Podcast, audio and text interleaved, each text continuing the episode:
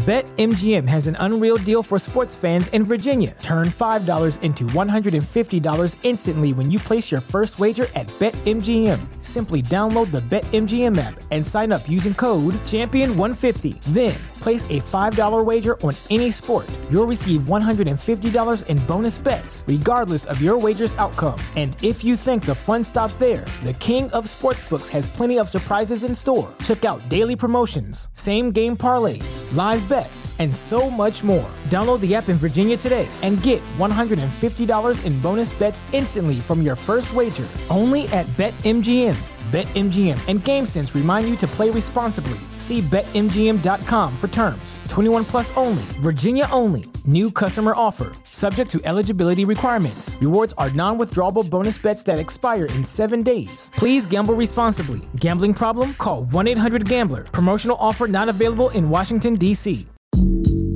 阅读、科技、旅行，生活可以很大。对话设计、学习、思考不嫌太多。 这里是 iTunes 获奖播客《狗熊有话说》，一听就停不下来的哦。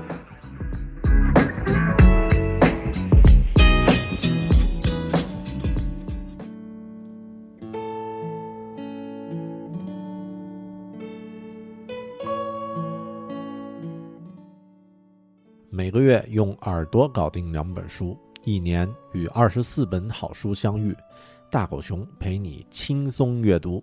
月亮的月，读书的读，Read with Bear，狗熊阅读。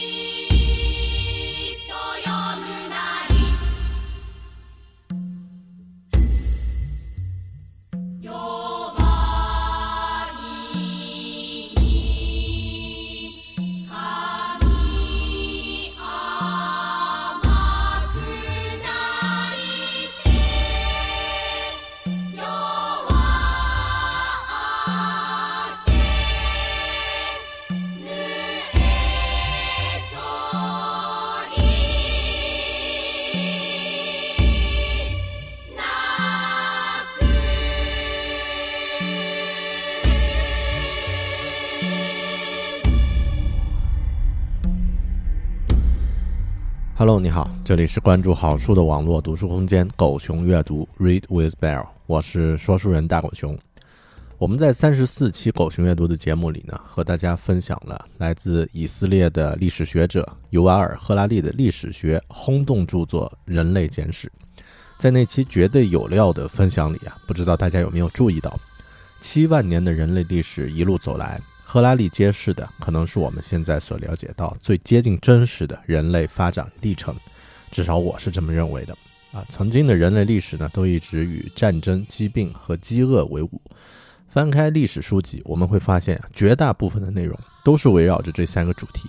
但在二十一世纪进入到新千年之后，人类的发展仍然还是这三个主题吗？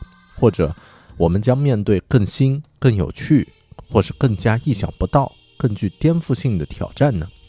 这些问题在他的下一本畅销书中呢，有了更大胆的解答。人类的未来究竟会前往哪个方向？本期狗熊阅读，我们继续介绍尤瓦尔·赫拉利的作品《未来简史》（Homo Deus: A Brief History of Tomorrow）。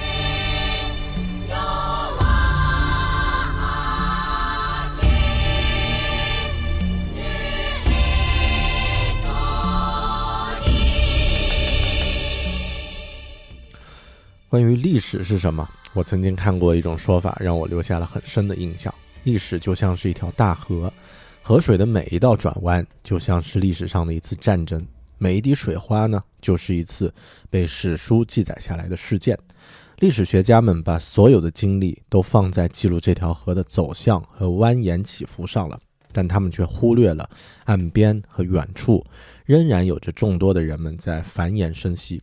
历史学家在记录这条历史长河时，最常提及的三件事情呢，是饥饿、瘟疫和战争。这三把刀呀，也是人类生命的收割机。先说说饥饿。我们的父母那一代啊，很少有人能够真正舍得扔掉吃不下的食物，因为在他们的记忆里还有过饥饿的回忆。而到了我们这代人的心中呢，已经没有了饥饿的概念，偶尔断食一顿啊，甚至成为一件很时尚的事情。如果你听到中国哪里有人饿死，那真的是这个时代的大新闻。但几十年前，全世界都认为饥饿是中国无法解决的问题。一九七四年。第一次世界粮食会议在罗马召开，世界各国代表来到这里呢，做出了一个恍惚是世界末日一样的前景预测。专家告诉他们，中国绝无可能养活十亿人口，这个全球人口最多的国家呢，正在走向灾难。但事实上呢，中国创造了历史上最大的一个经济奇迹。自1974年以来呢，虽然呃仍有几亿人苦于粮食匮乏和营养不良，但也有。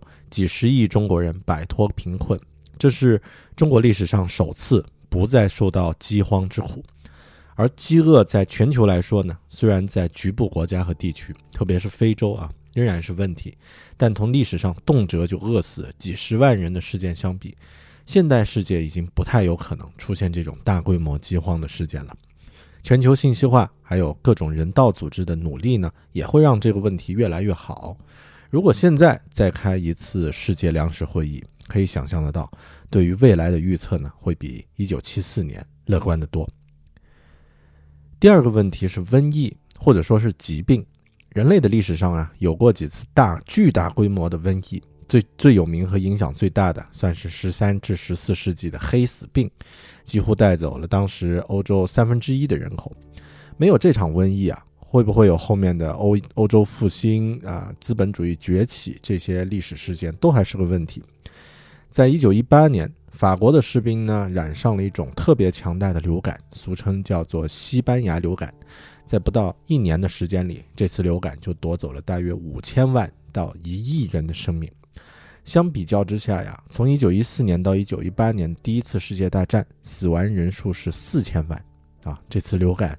其实已经超过了一战带来的人呃对人的生命的呃收割，每隔几十年就会有这样的大型流行病海啸向人类袭来。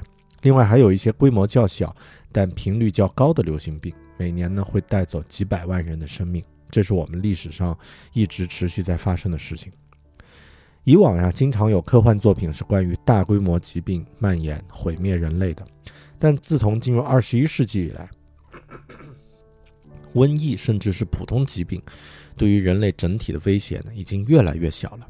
以非典啊，非典型性肺炎为为例，原先这个这个病啊，人心惶惶，都大家都担心它成为新一波的黑死病，但最后全球死亡人数不足一千人，疫情呢很快就得以平息。西非的埃博拉疫情爆发之后呢，原先似乎已经是逐渐失控了。世界卫生组织呢，也在二零一四年九月二十六日，将这次疫情呢称为近代最严重的突发公共卫生事件。但尽管如此呢，疫情还是在二零一五年年初得到了控制。二零一六年一月，世界卫生组织宣布呢，埃博拉疫情已经平息了。埃博拉病毒一共感染了三万人，其中一万一千人丧命。整个西非呢，当然遭受了巨大的经济损失。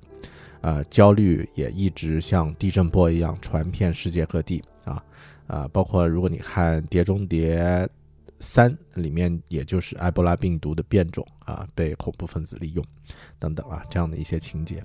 然而，埃博拉疫情呢一直被控制在西非，死亡人数呢远远远不及西班牙流感或者是墨西哥的天花疫情。听起来那么恐怖的埃博拉病毒，真正死亡的人数只是以往瘟疫的零头。我们似乎已经控制住了瘟疫和疾病的打击，啊啊！插一句啊，现在人闻之色变的癌症其实对于人类群体来说，并不是一种威胁。相反的，它可能是清除人类个体中不良基因的一种最有效的机制。啊，这个话题以后我们介绍其他的书啊，比如像那个万病之王癌症的时候呢，我们再说。这是第二个问题，疾病和瘟疫已经被我们解决了。第三个问题是战争，人类史其实就是一部战争史。在二战之后，冷战时期啊，看看所有的文学、影视作品，大多都对未来充满了悲观。有了核武器，有了足够把人类啊把地球毁灭几十次的武力，人会忍住不去用吗？就像，呃，俄国的剧作家契诃夫有一句名言。说，在第一幕中出现的枪，在第三幕中必然会发射。纵观历史，如果国王和皇帝手上有了新武器，迟早都会经不住诱惑去使用它。但自从1945年以来，人类已经学会抵抗这种诱惑了。比如在冷战的第一幕中出现的枪，也就是核武器，从来没有被发射过。在以往呢，战争某种程度上呢是促进经济发展的重要元素。国家与国家之间的经济关系呢，并没有那么紧密。通过战争来掠夺资源啊，也就是我们常听到的抢钱、抢粮、抢女人啊，到之后的抢地盘、抢石油，都是一种获得发展的方式啊。所谓大炮一响，黄金万两。但到了现在，打仗能抢到什么资源呀？比如美国最有价值的两个地方——硅谷和好莱坞，如果真的有战争狂人。打过去，说我把这两个地方占领了啊！要抢这里这里的资源，能抢到什么呢？这个时代最有价值的是人，这是战争抢不来的。从经济的角度来说，未来的主题是和平，战争，特别是大规模的战争呢，发生的可能性就越来越小了。但一定有人说，世界离和平还远着呢。你看看新闻啊，天天恐怖袭击啊，各种伊斯兰国、ISIS 杀人质啊，搞爆炸，大家都活得担惊受怕，和平和平个鬼啊！从这一点来说，我们从数字的数字的角度来看，二零一零年啊，与肥胖相关的疾病造成的人呢，一共有三百万人死亡，而在那一年啊，恐怖分子在全球造成的死亡人数呢是七千六百九十七人。还不及前者的四百分之一。用赫拉利的角度来说呀，对于一般发达国家的人来说呢，可口可乐对于生命在了到了造成的威胁，可能远比基地组织要大。恐怖分子是怎么占据了新闻头条、改变世界政治局势的呢？答案呢是让敌人反应过度。就本质而言呢，恐怖主义就是一种表演。恐怖分子安排一场令人惊恐的暴力演出，抓住了我们的想象。让我们以为自己即将再次陷入中世纪时期的那种混乱当中。在接下来的几十年里呢，可能饥荒、瘟疫和战争仍然会夺走数百万人的生命，但这已经不再是不可避免的悲剧了。人类呢，也不会觉得这是天命，是无法理解或者是不可控制的事情。这已经是我们可以改变的事实。实际上呢，现在很多技术主义的著作。对于未来都充满乐观，比如我们曾经介绍过的《富足》和《必然》两本书，啊，都是这样。很多程度上啊，就在于上一个千年的三大难题——饥荒、瘟疫和战争，已经被我们找到了解决的方法。那么之后呢？在解决了这些问题之后，我们富裕出来的时间、精力和探索能力，会放在什么主题上呢？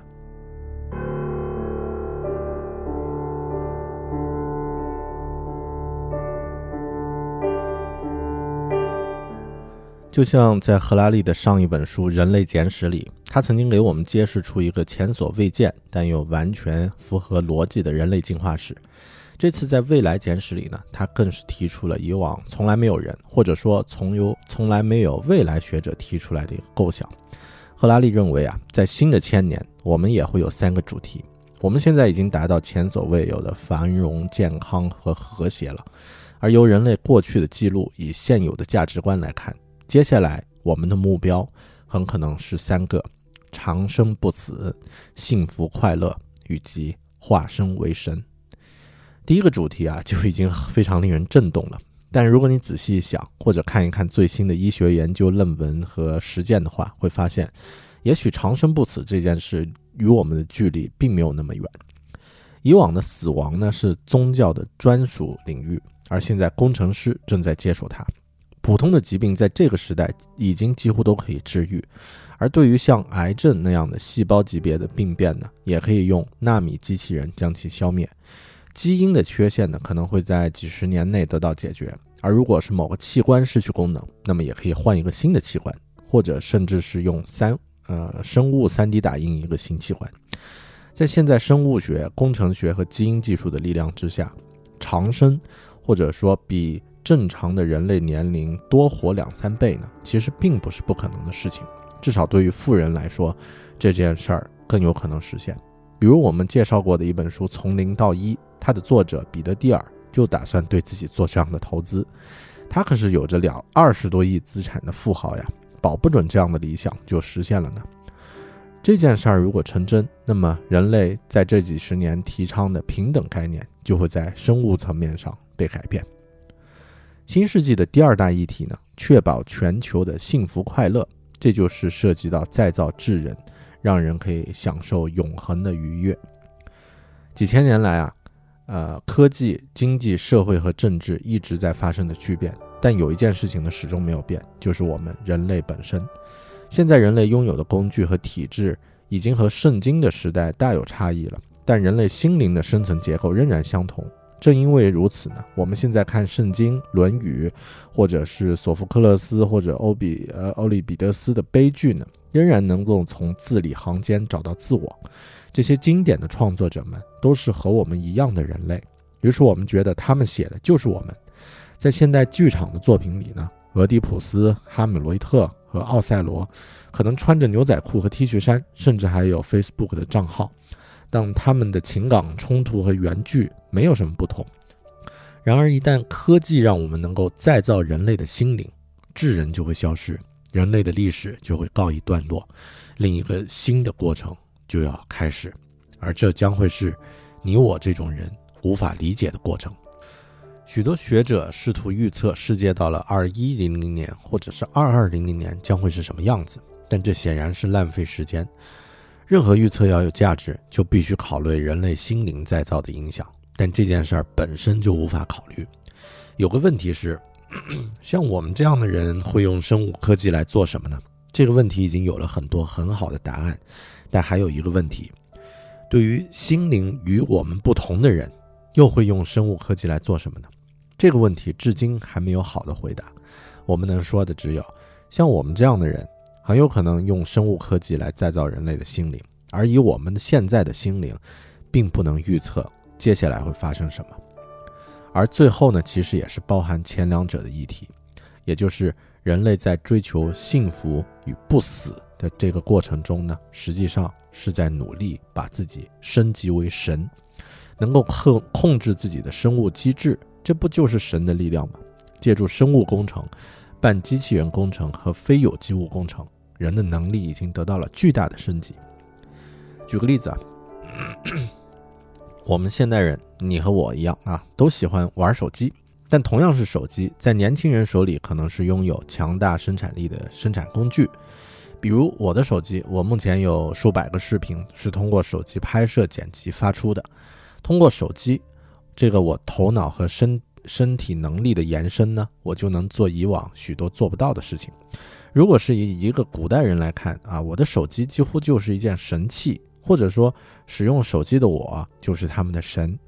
假设这些技术再进一步呢，类似像 Apple Pay 和支付宝那样的支付，很简单是吧？啊，扫一个扫一下码，或者是这个指纹识别一下就行了。那么为什么不直接把芯片装在人的身体里面呢？实际上已经有很多人这样做了。二零一五年，瑞士的科技公司 Epicenter 啊，已经有数百名员工在自己手掌里植入了微型芯片啊，可以用这个芯片来控制门禁啊，也可以操作复印机等等一些简单的设备。那么再进一步。是不是之后我们可以发展一下脑机接口，让大脑与计算机相连呢？那么这个时候的人还是传统意义上的人吗？可以确定的是，人类会向神性迈进，因为如果你反观历史，人类有能力实现，也渴望实现从人到神的进化。但这个过程呀，不会像是好莱坞电影那样，某一天突然机器人大反击啊，人类失去一切。事实呢，可能是逐步变化的，人慢慢与机器与计算机融合，每一步变化都不是特别激进。今天你在手掌里埋一个芯片啊，明天呢，可能这个芯片就能够承担一定的记忆能力，再过两天呢，脑机接口就开发出来了，你就可以啊，在大脑里，呃。处理不了的数据呢，下载到计算机里去处理啊。同样的，你的记忆无法实现的东西呢，也可以存储在计算机里。就这样，慢慢的，有一天你的后代回顾历史的时候，忽然会发现，哎，我们已经不再是写下圣经、修建起长城的那种动物了。那个时候的新人类，已经不再是智人，已经不再是 Homo sapiens，而是智神 Homo Deus。这也是这本书《未来简史》的真正名字，Homo Deus。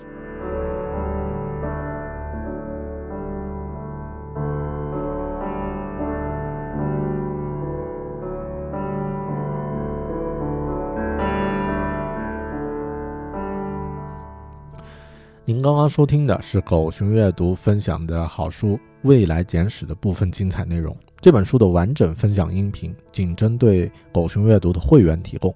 除高音质完整音频之外呢，会员还将获得这本书的视频快评、原创读书笔记和精美思维导图。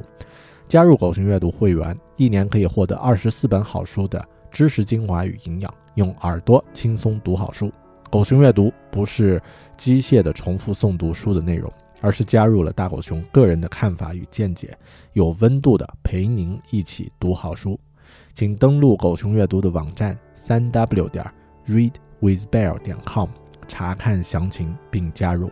我和其他喜欢读书的小伙伴们在那里等你。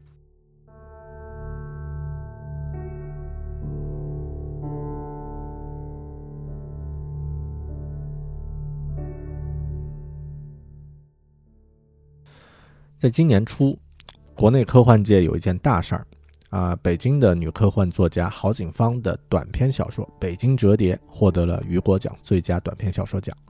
这篇小说啊，从某种意义上来说，更像是一个政治隐喻小说啊。具体情节我就不在这儿重复了，只是提其中比较重要的一点：在不久之后的未来呢，穷人的存在其实已经没有什么意义，工作呢被机器取代了，哪怕有一份工作会留给穷人。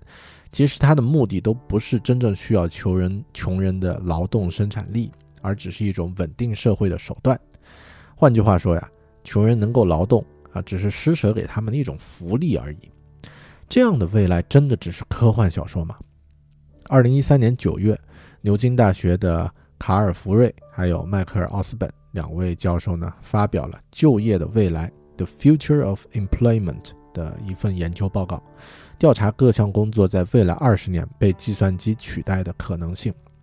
根据他们开发的算法估计，美国有百分之四十七的工作呢有很高的风险被计算机取代。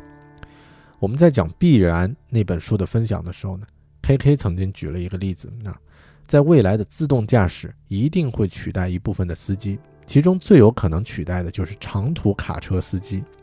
目前这个美国的这个岗位啊，有百分之十七的服务行业就业人口，自动驾驶取代了他们以后，这百分之十七的人去做什么呢？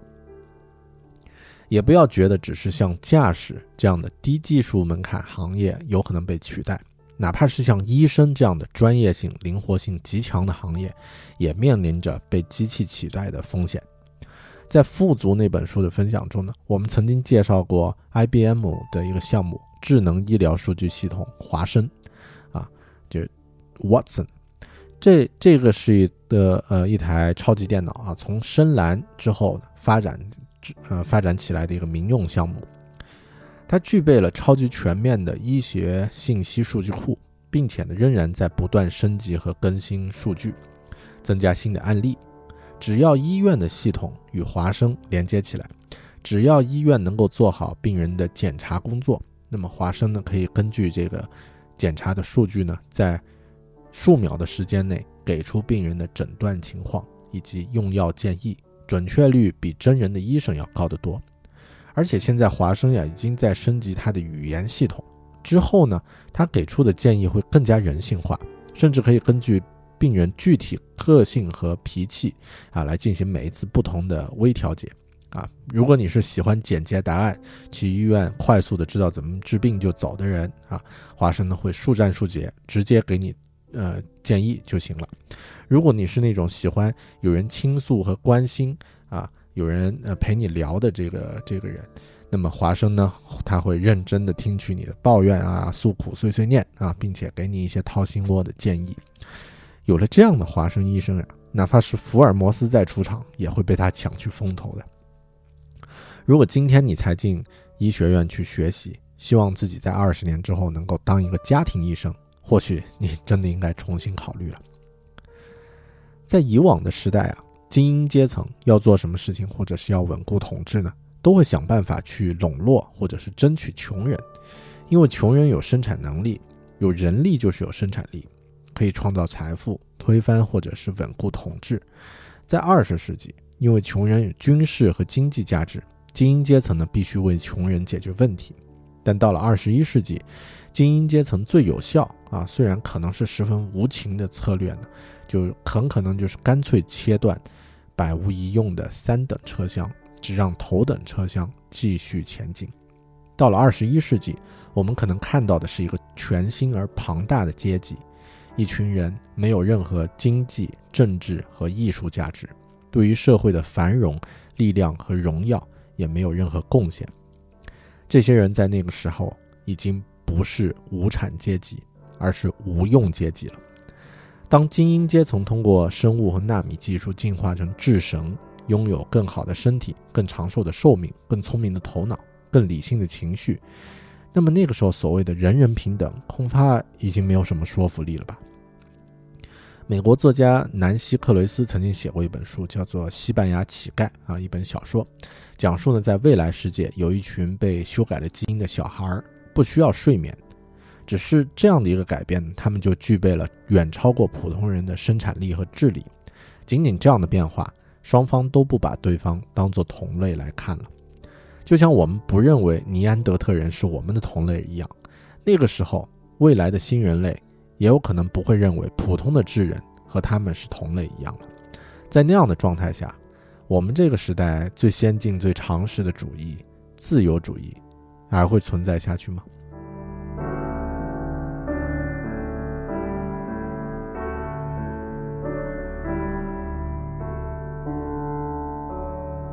上一个千年，人类慢慢清除了笼罩世界的迷雾。那些神、精灵啊等等想象的意义呢，都慢慢的消失。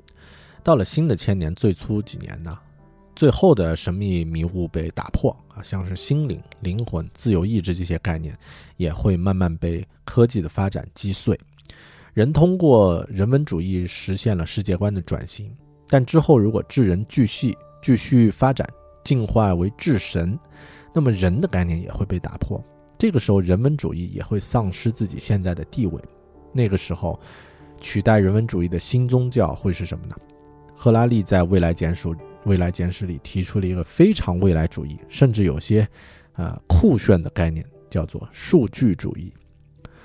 数据主义认认为呢，宇宙由数据流组成，任何现象或是实体的贡献就在于对于数据处理的贡献。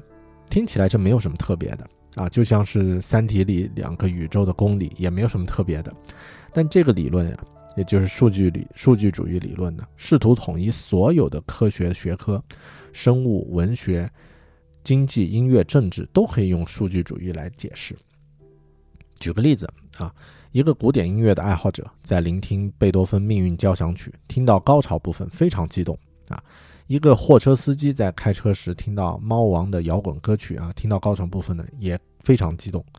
一个非洲的矮人部落成员听到同伴在远处敲的鼓点节奏呢，感觉也非常激动。一匹狼在月夜时分听到其他狼群的嚎叫声的时候呢，感觉也非常激动。这四种激动是相同的还是不同的呢？如果不同，它们有轻重的排序之分吗？哪一种体验最有价值，或者更有价值一些呢？你可以想一想这个问题。我停顿一下。人文主义可能会说啊，哎呀，前三者都是人，都一样的啊，这古典音乐。啊，摇滚乐还有这个矮人的鼓鼓鼓的节奏都应该是一样的。那佛教徒可能会说啊，四个都一样啊。那这个因为众生平等嘛。然后如果是纳粹党员呢，可能会说啊，当然是贝多芬要高级一些了啊啊，因为是德国人。那么你会怎么回答呢？数据主义的答案啊，则是我看到最酷的一种。他他认为我们关注的重点完全反了。衡量音乐的价值呢，应该看的是它带来多少数据，而不是它创造了什么体验，因为体验是无法衡量的。啊，与矮人的音乐相比呢，贝多芬《命运交响曲》使用了更多的和弦和音阶，而且创造出了更多在不同音乐风格之间的对话。于是呢，你需要具备更多的运算能力，才能理解和读懂《命运交响曲》。由此呢，也会获得更多的知识，所以它的价值要高一些。啊，这个答案酷吧？以数据主义的角度来说呢，民主和专制啊，在本质上是两套关于收集和分析信息的对立机制。专制呢，使用集中式处理，而民主呢，则喜欢分散式处理。民主之所以在现代和近代呢成为主流，也是因为它更适合这个时代的数据特点。我们常常想象。民主和自由市场之所以获胜，是因为它比较好。实际上，它之所以胜出呢，是因为它改善了全球数据处理系统。这也是数据主义对于政治的一些理解。那么，呃，根据数据主义的观点呀，我们可以把全人类都当成一种数据处理系统，每个人就是里面的一个芯片啊，一个处理器。这样的话，要提供系统，要提高系统的效率。也就是人类要继续发展的话，有四种提高的方式。第一种是增加处理器的数量啊，比如说像啊人类新建城市就是一种方式。拥有十万人口的城市呢，运算能力会高于拥有一千人口的村庄。这也是为什么现在虽然大家都说逃离北上广，但实际上你逃不了，因为它的处理器数量很多。第二呢是增加处理器种类。处理器不同呢，运算和分析数据的方式就不同。因此，如果单一系统，呃，拥有不同种类的处理器，就能增加它的动力和创意。农民、祭司和医生对话中所产生的想法呢，可能是狩呃狩猎采集者之间怎么谈都不会谈得到的。啊，这同样也可以适用于北上广一线城市。啊，你的见识和所闻，啊，这个不同的人，形形色色。也就可以碰撞出更多的动力和创意。第三，增加处理器之间的连接。如果只是增加处理器的数量和种类，彼此之间无法连接的话，仍然没有意义啊。十个有贸易网络连接的城市产出的经济、科技和社会创新呢，通常会远高于十个孤立的城市啊。在我们国内曾经有那个五口通商啊，广州、厦门、宁波、福州、呃，上海。啊，这个同时开放那段时间的经济发展就非常繁荣，这个就是连接的重要性。第四，增加现有连接的流通自由度。如果数据无法自由流通，仅仅连接数处数据的处理器也不会有什么用处。这就像，啊，在十个城市之间修建了道路，但路上满是劫匪，商人和旅行者都难以通行，这条路的作用也会大打折扣。啊，这件这件事的例子呢，我想到了，呃，这个翻墙啊，这个防火墙啊，具体呢你去理解吧，我就不在这儿深入说了，为了呃我们的安全哈。呃，我最后想说啊，我知道这个数据主义这个理论听起来的确有些另类和激进，但别忘了，人类历史上的主流思想和理论呢，在诞生的时候都是激进而且不被认同的。基督教一开始就是被认为是异端，罗马人还定死了耶稣，没有人敢在中世纪的时候宣宣传日心说啊，因为也会被火刑处死。自由主义啊，在一百多年前也没有人接受，谁能说未来的某个时候占据主流的不会是数据主义呢？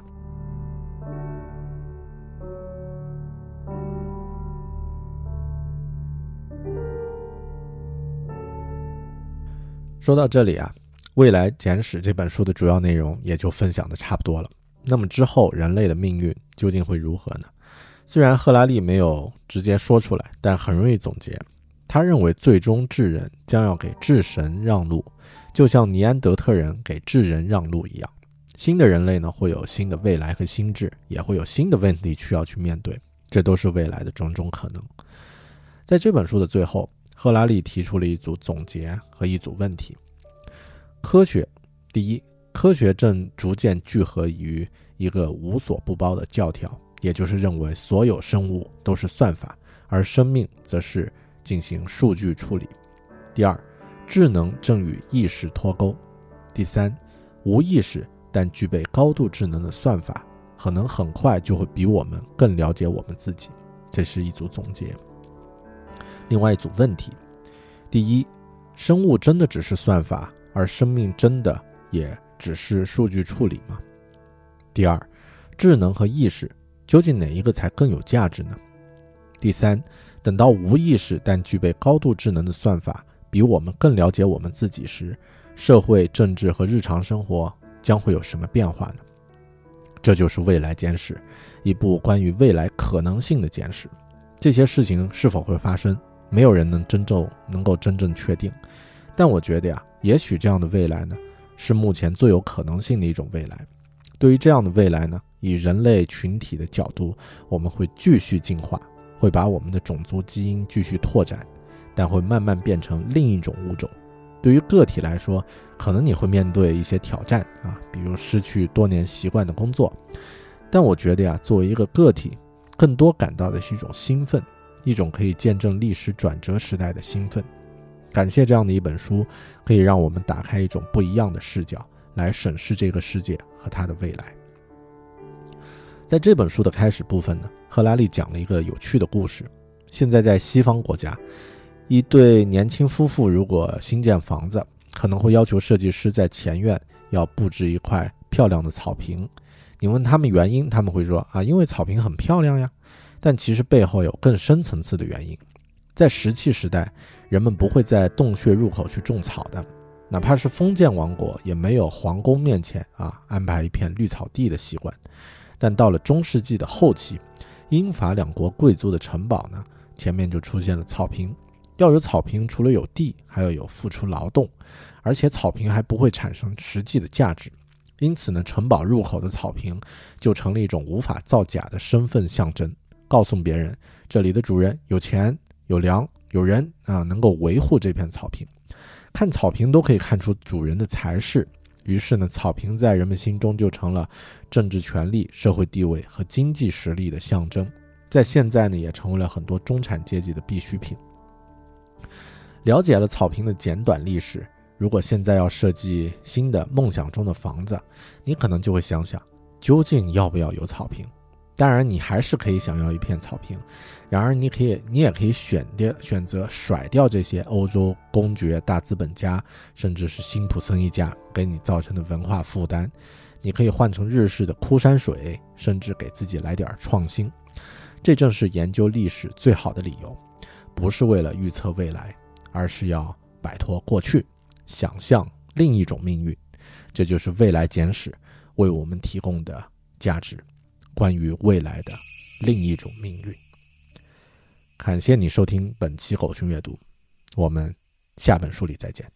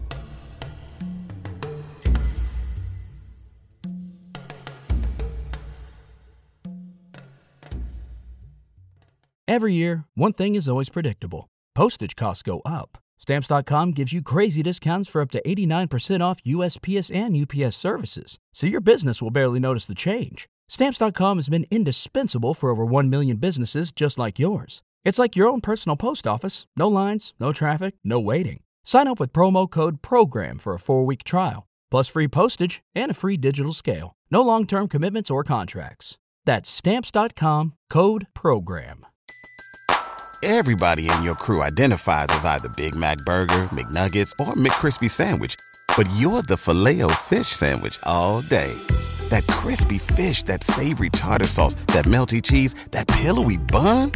Yeah, you get it every time. And if you love the filet of fish, right now you can catch two of the classics you love for just $6. Limited time only. Price and participation may vary. Cannot be combined with any other offer. Single item at regular price. Ba da ba ba ba.